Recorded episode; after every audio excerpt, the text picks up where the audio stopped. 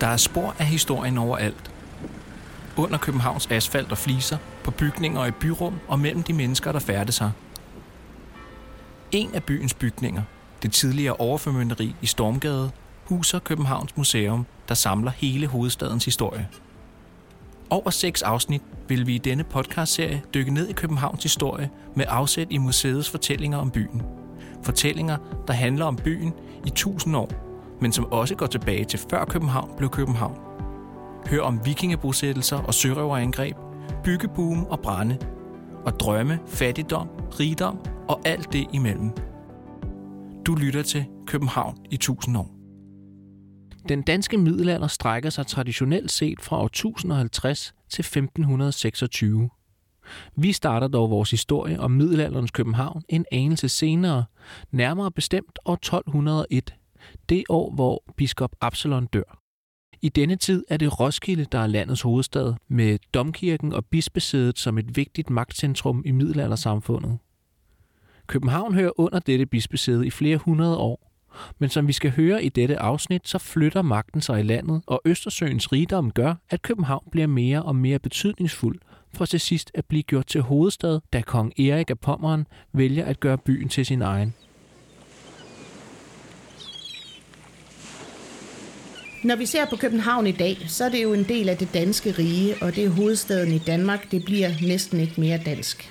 Men når vi ser på København i middelalderen, skal vi nok mere se København i et regionalt perspektiv, ved Øresund, ved et dansk rige, som havde nogle helt andre grænser, end vi har i dag. Man skal måske forestille sig et København, hvor man har haft mere forbindelse til øh, riget østpå, end man for eksempel har i dag. Sådan fortæller Jane Jag Jensen, middelalderarkæolog og museumsinspektør på Københavns Museum. Så når man øh, gik en tur tværs over torvet i København i tretten-fjortenhundredetallet, har man helt sikkert hørt øh, masser af forskellige sprog, som svensk og norsk og plattysk. Når man i dag ser Københavns placering på Danmarkskortet, ligger byen i udkanten af kongeriget. På trods af dette er det ikke København, der omtales med det lidt nedsættende ord udkants Danmark. Dette har selvfølgelig at gøre med det faktum, at København er landets hovedstad, og at rigets centraladministration og handelsknudepunkter findes her i byen. Men hvorfor er det København, der er hovedstad, når nu byen ligger i udkanten af landet? Svaret på dette spørgsmål skal findes i Danmarks middelalderhistorie. En tid, hvor rigdom og velstand blev skabt via handel i det baltiske hav, nu bedre kendt som Østersøen, og handel med sild, saltesild i ufattelige mængder. Strategisk placeret i forhold til disse strømme af varer og rigdom lå København, og denne beliggenhed gjorde byen velhavende, men også til et yndet mål for fjender, der havde økonomiske interesser i den handel, der foregik på Østersøen. Perioden i Københavns historie er også præget af meget uro og konflikter, øh, som særligt beror sig på handelskonflikter i regionen. Måske har du engang i en historietime hørt om noget, der hedder Hansagen eller Hanseforbundet. Måske har du glemt det igen. Men når vi taler om handelskonflikter i middelalderens København, så er Hanseforbundet den evige fjende. Kort fortalt var Hansagen et forbund bestående af en række nord- og nordøsttyske handelsbyer, der i en sammenslutning samarbejdede omkring indbyrdes handelsinteresser i Nordeuropa. Særligt omkring Østersøen, hvor København jo lå centralt placeret ved udmundingen.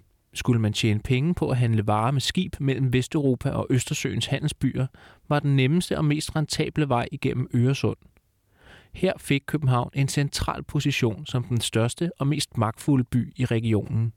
Og dermed blev København gennem en stor del af middelalderen et yndet mål for den gruppe af hansestæderne, der havde Lübeck i spidsen. Men tilbage til middelalderens København. Perioden, som det her afsnit omhandler, er jo ironisk nok den periode, hvor vi ved allermindst fra rent arkæologisk set i Københavns historie. Højere senmiddelalderen har vi faktisk ret få fund fra. Vi ved jo, at København bliver købstad. Den får købstadsprivilegier i tolv hundrede-tallet, tolv syvogtres. På det her tidspunkt tror jeg, at vi skal forvente, at København er en middelalderlig handelsby som de fleste andre. Den er ikke lille, den er heller ikke voldsomt stor. Men et af de store fund, vi har, noget af det, der stadigvæk står tilbage et enkelt sted eller to i København, det er spor efter den middelalderlige befæstning, som vi ved bliver opført omkring øh, år tolv hundrede ved Kongens Nytorv, hvor man opfører Østerport, en stor bygning i to etager, kaldet Den Røde Port, øh, og vi ved, at befæstningen bliver øh, færdigbygget omkring Rådhuspladsen Vi har en dendrokronologisk datering af noget træ, der sidder i Vesterport, der siger, at porten står færdig omkring tretten halvfjerds. Det vil sige, at vi har en periode på lige under to hundrede år, hvor vi ved, at befæstningen er blevet opført rundt om hele København. København var altså en befæstet købstad. Men hvad betød det sådan helt lavpraktisk? En stor del af Københavns eksistensberettigelse på det tidspunkt har jo været, at man har kunne kontrollere handelen i byen. Man har opkrævet told, skat, afgift, når man er rejst ind i byen med sine varer. Og man har så til gengæld også kunne tilbyde handel under sikre forhold inden for byens mure. At have købstadsrettigheder betød altså helt konkret, at al handel med varer i et afgrænset geografisk område omkring København skulle foregå inde i byen. Faktisk var handel uden for byens grænser decideret forbudt. En bonde i Valby kunne altså ikke sælge sine æg fra sin gårdsplads, men var tvunget til at sælge sine varer på Handelstorvet i København. Det har derfor været afgørende at have fuld kontrol over hvem og ikke mindst hvad, der kom ind og ud af byen. Som sagt har den middelalderbefæstningen haft flere funktioner, men en af de vigtigste funktioner har været, at man simpelthen har kunnet styre adgangen til byen. Der har kun været tre veje ind og ud af byen, og de her adgangsveje har som regel været lukket, for eksempel om natten. Derfor har man også kunnet opkræve told ved byen, når man kom ind med handelsvarer. Og vi kan også se på Østerport, som vi gravede den store bygning på Kongens Nytorv, at der faktisk kun var spor efter et øh, sæt hjul ind og ud af porten. Det vil sige, at man har været ret restriktiv i forhold til kun at kunne føre én vogn gennem porten. Så du har benhårdt kunne kontrollere, øh, hvor mange der kom ind af byen, og kun én af gangen. Så hvad gjorde bønderne så, efter de var sluppet igennem en af fæstningens tre porte? Først og fremmest var de nok lidt slukørede efter at have betalt den afgift, som byen krævede for at sikre, at de ikke blev røvet inden for byens fæstning. Men derefter begav de sig med al sandsynlighed ned til byens torv, der hvor Gammeltorv ligger i dag, for at sælge deres landbrugsvarer til byens sultne borgere. På torvet har vi meget få spor efter de aktiviteter, der har været på torvene. Vi har fundet små pælespor i jorden, som kunne tyde på, at man muligvis har haft nogle midlertidige telte eller boder, man har slået op. Men ud over handelen og det sociale liv, der har været på torvet, så skal man også se det som et administrativt centrum i byen. Det første rådhus i København bliver opført i fjorten syvoghalvfems på Gammeltorv, og det er også her, man senere henretter folk med offentlige seancer. Så hele byens hjerte har ligesom været det her torv, og alle indfaldsvejene, Vestergade, vestfra og Nørregade og Østergade, Vimmelskaftet. De førte alle sammen direkte ind i byens midte, hvor Gammeltorv lå. Der er selvfølgelig også kommet opkøbere til byens torv, men langt hen ad vejen, så har man også kunne se det som byens fødekammer. Fordi de folk, der har boet i byen, har måske har man i begrænset omfang haft mulighed for at have en gris i sin baggård, eller en ko, eller en lille plantekasse til kål. Men langt hen ad vejen har byen været meget afhængig af det københavnske opland, som kom ind og solgte deres varer på byens torv. Vi skal jo forestille os et København, hvor der har været et stort leben. Et torv har jo ikke bare været et torv, hvor man har handlet og haft boder. Det er også der, hvor folk har mødtes, snakket, grinet, drukket en øl, danset, festet. Der har, der har jo været gang i København i middelalderen. Men det der som arkæolog gør størst indtryk, når man tænker på, øh, hvordan det har været at leve i middelalderens København, har udover alle de her genstande, vi henter op i jorden, der kan sige noget om dagligliv, har det jo også været andre øh, påvirkninger som øh, lys og lyde og dufte. Der har jo været mange folk, der har boet tæt i byen. Der har selvfølgelig været mange dufte, nogle gode, nogle dårlige. Der har været meget røglugt. Man skal også tænke på, når man lever i København i dag, er der jo altid lys døgnet rundt, er der jo altid lys et eller andet sted, der er altid lyd et eller andet sted. I middelalderens København har der jo været mørkt. Når mørket faldt på, så var der mørkt. Man havde ikke gadelygter. Det har også været meget mørkt, når man boede inde i husene. Hvor det i dag kan være svært at sige, hvor landets hovedstad starter og hvor den slutter, var middelalderens København yderst afgrænset. Den middelalderlige befæstning, den omkranser jo også det, som har været byen København. Og det er gået fra øh, udkanten eller udmundingen af Østergade i dag på Kongens Nytorv, op ad Gothersgade til Nørreport, hvor selveste Nørreport stod, og ned gennem Nørre Voldgade og Vester Voldgade til Rådhuspladsen i dag. Det er ligesom der, man skal fornemme, at det middelalderlige København har ligget indenfor. Men hvordan så denne afgrænsning så ud?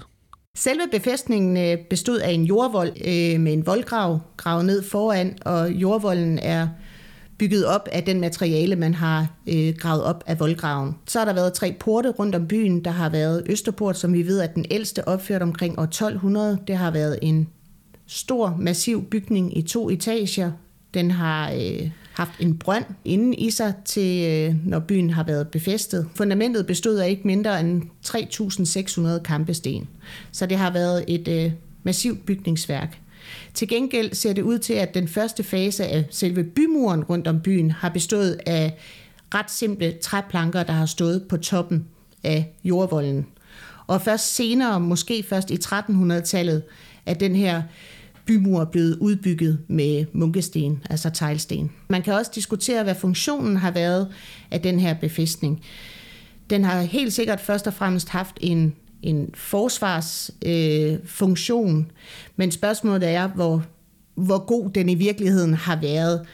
Langt hen ad vejen øh, har middelalderbefæstningen nok også været med til at markere København som by, øh, som handelsby øh, og senere kongens by, og den har haft en stor mental betydning, både for folk, der kom til byen og skulle handle i byen, men bestemt også for borgerne, der boede inden for murene i København. Og hvem var disse borgere så?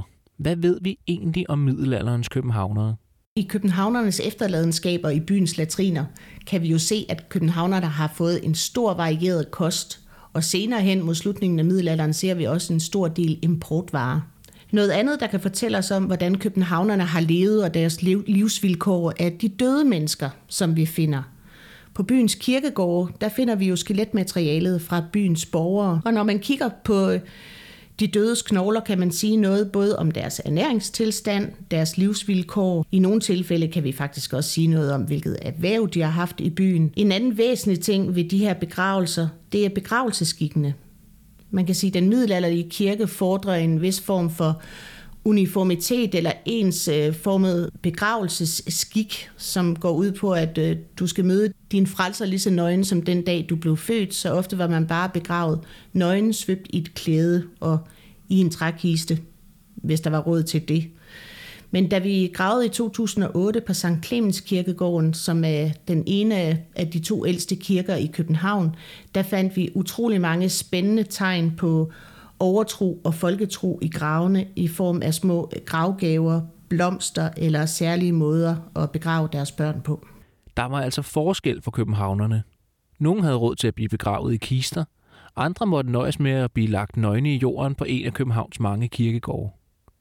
Mange af disse forskelle bundet i, hvilken stand man var født ind i, og netop stand havde en stor betydning for livet i København. Man skal jo forestille sig, at København har, har været en by, der lå inden for murene, og så tænker man nok, så har der bare ligget en by, København.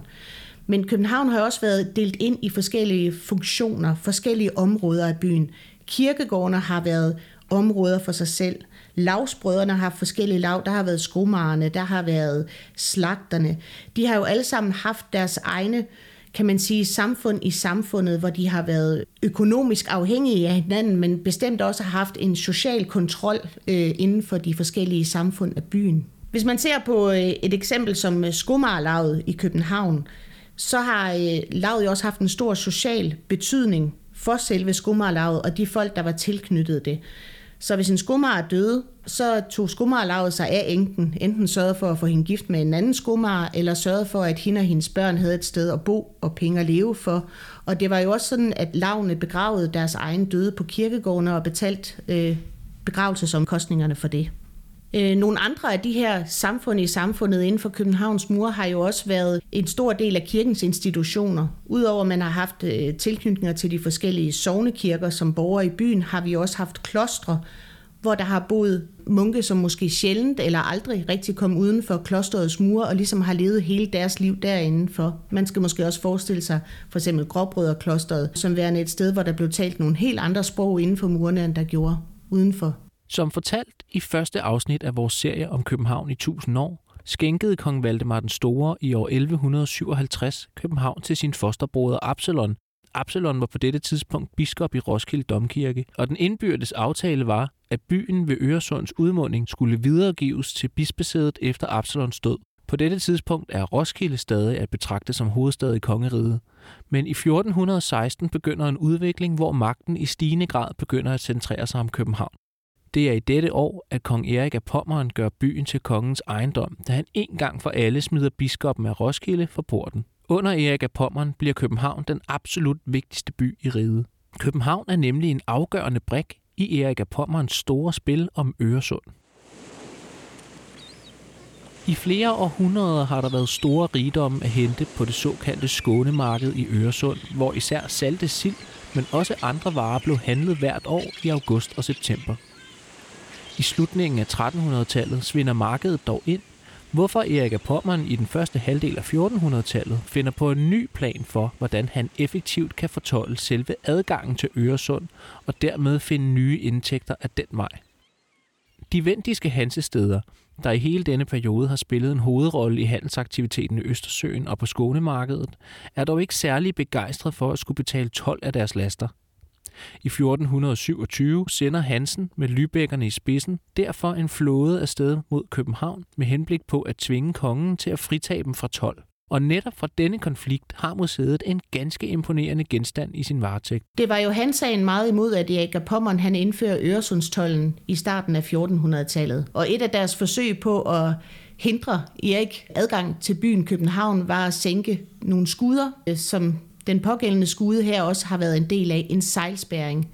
Og det var simpelthen i indsejlingen til Københavns Havn, at en, en større mængde ældre udtjente skibe blev sænket i håb om for Hansagen, at de kunne holde Erik af Pommeren ude af byen. Tre af de her skibe blev udgravet øh, under der, hvor operan ligger i dag. Og den pågældende skude, som øh, bliver udstillet på Københavns Museum, er fra starten af fjortenhundredetallet og i øvrigt en ret almindelig skibstype, som man har brugt som fragtbåd helt fra tolvhundredetallet op til sytten-attenhundredetallet. Det har været en forholdsvis lille, men bred båd, der har kunne fragte sandsynligvis varerne fra større skibe længere ude i havnen og ind i byen gennem det lille stræde Dybet og ind til Gammel Strand. Varerne på skuden kan jo både have været fra de store skibe, som har været importskibe, der er kommet måske østfra med huder fra Rusland eller korn. Det kan også have været landbrugsvarer, som er blevet sejlet fra et andet sted på Sjælland ind til København. Selvom den fjendtlige flåde blev afvist, fortsatte konflikten med Hansagen, og der ventede København adskillige voldsomme forløb i denne forbindelse. Erik af Pommerens overtagelse af København affødte ikke kun konflikt, men også øget velstand. Dette ses tydeligt, når arkæologer skraber i byens overflade. I forbindelse med udgravningerne af sejlrenden Dybet ved Bremerholm fik Københavns Museum et unikt indblik i byens økonomiske udvikling. Bremerholm var oprindeligt en mindre holm, der lå uden for Københavns kyst, hvor kong Hans han opfører, hvad man faktisk mener må være Nordeuropas første orlogsværft, altså et skibsværft, hvor man har repareret skibe.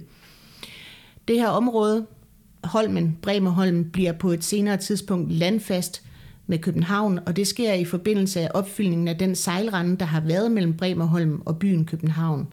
Det var en mindre sejlrende, der hed Dybet, som blev opfyldt i forbindelse med Grevens Fejde i femten trediverne. Og det opfyld, vi som arkæologer har fundet i Dybet ved udgravninger, har været et meget lukket tidsbillede på, hvordan forbrugsmønstret har været i København her i starten af femtenhundredetallet. Og det er her, vi ser øh, eksempler på importvarer. Øh, vi finder parykker, silke, øh, finere øh, keramiske genstande, eller pyntegenstande, eller krukker, der kommer fra Sydeuropa. Det tyder på et helt andet forbrugsmønster, som det med stor sandsynlighed øh, skyldes hoffet, som kongen tager med sig til byen, øh, da han rykker ind i midten af fjortenhundredetallet. Der er altså meget at lære, når vi kigger ned i den københavnske undergrund. Men noget kunne tyde på, at vi skal endnu dybere ned og ind i baggårdene, hvis vi for alvor skal blive klogere på middelalderens københavnere. Arkæologisk set så er høj- og senmiddelalderen nogle af de perioder i Københavns historie, som vi rent arkæologisk ved mindst om. Og det beror sig jo tit på, at de udgravninger, som der foregår i København, ikke når langt nok ned, kan man sige. Du skal måske to meter ned, eller to og en halv meter ned nogle steder, for at ramme ned i det ældste København. Og meget ofte, så følger vi gadeforløbene i København, og de fleste af dem har jo været gader gennem mange, mange hundrede år, så derfor når vi ikke rigtig ned og se der, hvor folk bor. Hvis vi skal se det middelalderlige København, så tror jeg, vi skal ind og kigge i baggårdene, hvor man kan finde spor efter de her matrikler, eller de her grunde, som folk har boet på. Altså, grunden til, at vi skal ned i jorden for at finde Københavns historie, er jo for det første, at København er fyldt op gennem mange, mange århundreder. Altså siden slutningen af ellevehundredetallet har vi jo hele tiden og til stadighed udfylder vi jo kystområdet, sådan så vi udvider byens areal. Men når det er sagt, så har du også et område, når du har folk, der bor meget tæt på et meget lille sted, så akkumulerer man jo ligesom affald, skidt, byggerester, alt muligt andet. Og de her ting, de ligger sig ganske langsomt gennem århundrederne, så bygger de sig oven på hinanden. Så du til sidst, som i København i dag, står oven på cirka tre til fire meters efterladenskaber for folk, der har boet her før dig. Hvad vi dog ved med sikkerhed er, at København står til at forvandle sig markant i løbet af femtenhundredetallet. I forbindelse med reformationen bliver byens mange klostre nemlig revet ned, og med sten fra disse bygninger bliver et nyt fundament for byen skabt. Renæssancen. En tid, hvor ambitioner, rigdom og udvikling kommer i højsædet, og hvor en vis Christian den fjerde går byggeamok og igangsætter opførelsen af nogle af byens mest ikoniske bygninger. Lyt med i næste afsnit.